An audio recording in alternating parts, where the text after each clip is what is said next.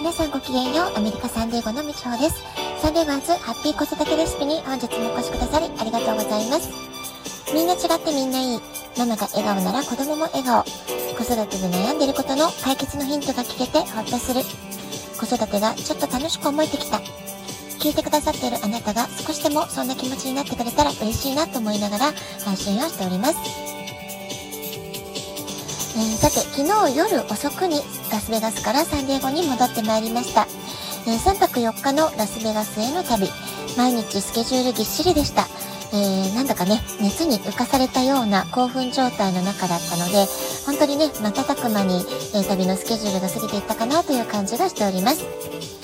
えー、そんなわけでね、しばらくラジオトークもお休みしていましたけれども、まあ、今日からね、また再開ということで、えー、今日明日あたりまで、えー、ラスベガスでのコンベンションの様子など、少しお話をしていこうかなというふうに思っています。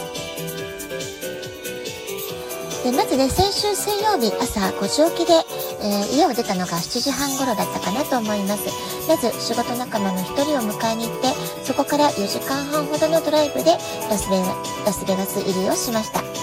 1月にもね、もうちょっと小さな規模のミニコンベンションがあって、その時も、えー、車で運転していきましたので、今回は2回目ということもあって、少しね、慣れてきたというか、気持ちの余裕があったかなと思います。で今回はね、まあ、あの体調も気分も非常に良かったので行きはねもうラスベガスに着くまで、えー、私が運転を担当しました。で私ね、運転自体はね、割と好きなんですよね。アメリカ生活では、車の運転っていうのは、英語ができること以上に重要なんじゃないかって思うぐらい、生活の中でね、運転できないと何もできないっていうところがね、あるんじゃないかなと思います。ですので、運転が好きで、えー、いられるってこと、得意だなって思えることは、すごくね、アメリカ生活を、えー、エンジョイする上ではすごくね、大切な鍵になるかなというふうにも思っています。まあ、今はね、運転好きと言える私なんですけれども、えー、20年前、最初にサンディエゴに来たばかりの頃は、全くそんなことはなくってですね、本当に怖くて怖くて仕方なかったんですね。えー、特にフリーウェイに乗るのが本当に怖くて、毎回ドキドキハラハラしながら、車線変更もうまくできるかななんてね、まあ、そんな思いをしながら運転していた記憶があります。まあ、そうは言ってもね、20年ここに住んでる間に、えー、まあ、運転しないとね、子供の送り迎えとか、何もできない、何も始まらないわけですから、まあ、そういったね、怖さをちょっとずつ克服して、何事も経験を重ねていくっていううちに、えー、得意になったり、大丈夫と思え思えるようになったりするものだなって、まあ、そんな風にも思っています。で、1月のね、コンベンションの時と同様に、今回も一緒に出かけた、えー、仲良しの友人でもあり、ビジネスパートナーでもある、えー、友達とは、えー、最近ね、お互いとても忙しかったので、まあ、仕事がすごく忙しかったので、え最近あんまりゆっくり話してないねって感じだったんですよね。ですので、まあ、今回往復の移動時間中に、たっぷりと仕事の話をしたり、え問題解決の相談をしたり、子供たちのことを話したり、え私たち自身の将来の大きな夢について語ったり、まあ、そんなことをね、語り尽くしていたら、本当にね、移動時間、まあ、数時間といってもあっという間だったかなというふうに思いますます。まあ、とてもね、楽しい移動時間にすることができたんじゃないかなというふうに感じました。1月のミニコンベンションはカリフォルニア地域のメンバー中心でしたから、まあ、若干ね、えっ、ー、と、小ぶりなというかアットホームな雰囲気だったんですけれども、まあ、今回は全米規模での本当に最も大きなコンベンションだったわけで、規模も桁違い、本当にね、巨大ホールの中で、えー、開催されたって形でした、え、全米各地とカナダからも約2万人が集結したというふうに言われています。白人の方、黒人の方、インド人とかアジア人とかね、まあ、本当にたくさんの人種、たくさんの文化が集合して集結して、えー、まさに人種のるつぼだなっていうアメリカらしさというかね、えダイバーシティ多様性というものを肌で感じた瞬間でもありました。でアメリカという国はね、徹底した自己責任の国ですから、時々ね、ここで生きていくのはなかなか大変だな、しんどいなって思うことももちろんあるんですけれども、一方で、こういったね、えー、まあ、場に来ますと、まだまだアメリカンドリームって本当にあるんだなって感動することもいっぱいあるわけなんですよね。ですからまあこういうチャレンジする人とか努力する人をすごく応援するとかすごく称賛する、まあ、こういうねアメリカのカルチャーはアメリカの良さだと思うし私はねそういうところがやっぱり好きだなって、え、改めて思いました。で、今回コンベンションの初日は全米でトップクラスの結果を叩き出している、まあ、そういう成功者の方たちのアワードセレモニーがあったわけなんですけれども、まあ、どういうね、方かっていうとね、まあ、とりあえず今日はね、ナンバーワンの方のプロフィールを簡単にご紹介したいと思うんですけれども、インド人の男性で、まあ、お年はね、40歳ぐらいかなっていうことで紹介されてたんですけれども、彼はなんとこの1年間に6万人余りの人を自分のビジネスに参加してもらって、え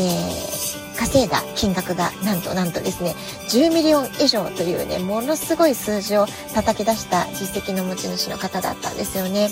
でも6万人とか10 million とかね、まあそういった数字に私たちはもうただただびっくりして圧倒されてしまったわけなんですけれども、6万人っていうとね、まあ、今回のコンベンション会場2万人って言われてましたから、この3倍の人たちなんだってね、えー、考えると本当にその凄さがわかりますし、えー、日本のね小さな自治体の人口で6万人ぐらいの、えー、小さな市とか町とかあると思うんですよね、まあ、そういう人口規模にも匹敵するようなビジネスの規模を1人で、えー、ゼロからね立ち上げられたってことでね本当にすごいなっていうふうに思いました。まあ、こんな風にね自分の想像をはるかに超える未知の世界まあこれをね知るという経験をすると自分の考え方とか思考の枠というものがいかに小さな枠でね物事を考えてるかってことを思い知らされるわけですよね。だからその自分の思い込みとか自分の思考の小さなあの枠組みをねどんどんどんどん取り外すためにはこういったもう自分の想像をはるかに超える世界の人たちと出会うってことですごくね刺激を受けるし、まあ、こういうすごい人がいるんだってことをね、えー、ちょっとね未知の世界特別な世界を知ることで自分のこう価値観というものとか考え方っていうものを一気にね幅を広げていける視野を広げていくいくってことにつながるんじゃないかなと思います。でこのアワードセレモニーの間私たち日本人チームは女性は全員浴衣を着たんですね今回ね。でそのやっぱ浴衣を着てる、まあ、アメリカ人にとってはね浴衣も着物もねあんまり判別つかなくて、え beautiful 着物みたいな感じでね、え称賛を浴びることが多いわけですよね、えですので、まあ、今回も2万人規模の会場の中にいたわけなんですけれども私たちが全員浴衣姿でいたことであ日本人の方なんですねってことですごく、え目に、え留めていただけてホテルの中で移動していてもいろんな方から声をかけられて一緒に写真を撮っていいですか？ってねリクエストをされる、まあ、そんなこともねたびたび起こった、えー、そういうねとても嬉しい体験もしました。で私たちのビジネスチームのリーダーというのはマレーシアからの移民の方で女性初のエグゼクティブに上り詰めた方でもあります、まあ、彼女もね、えー、最高記録では7 million 稼いだことがあるっていうかすごい方なんですけれども毎回様々なアワードを獲得して大会こうした大規模なコンベンションでもステージで上がってステージに登壇してスピーチをする、まあ、そういうね素晴らしい成功者、え、人格者のお一人なんですね。でそんな彼女たちが私たち日本人チームのその浴衣を着てる様子とかね、まあ、そういったところをとてもね目にかけてくださって、まあ、今回のステージでは中国人の人が出てたベトナム人もいた。他の国のメンバーも、えー、今回たくさんステージに上がったけども私たちのこのビジネスでまだ日本人がステージに上がった人はいないのよ。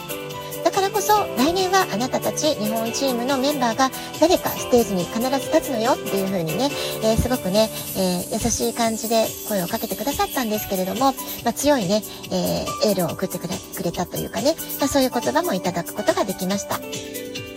で私たち自身もねすごくこうポジティブな、えー、考え方をする、えー、元気のいい、えー、エネルギッシュなねメンバーが今回揃いましたので、え日本人のいいところをビジネスにうまく活かして活動することができたならばきっとね私たち何かできるよ。きっといい結果を、えたどり着く結果にたどり着くことができるよっていう風にね、えー、仲間たち同士でいろいろな大きな夢を語り合って絶対それを成し遂げようっていうね、まあそういう話し合いができたのもとても楽しかったなと思います。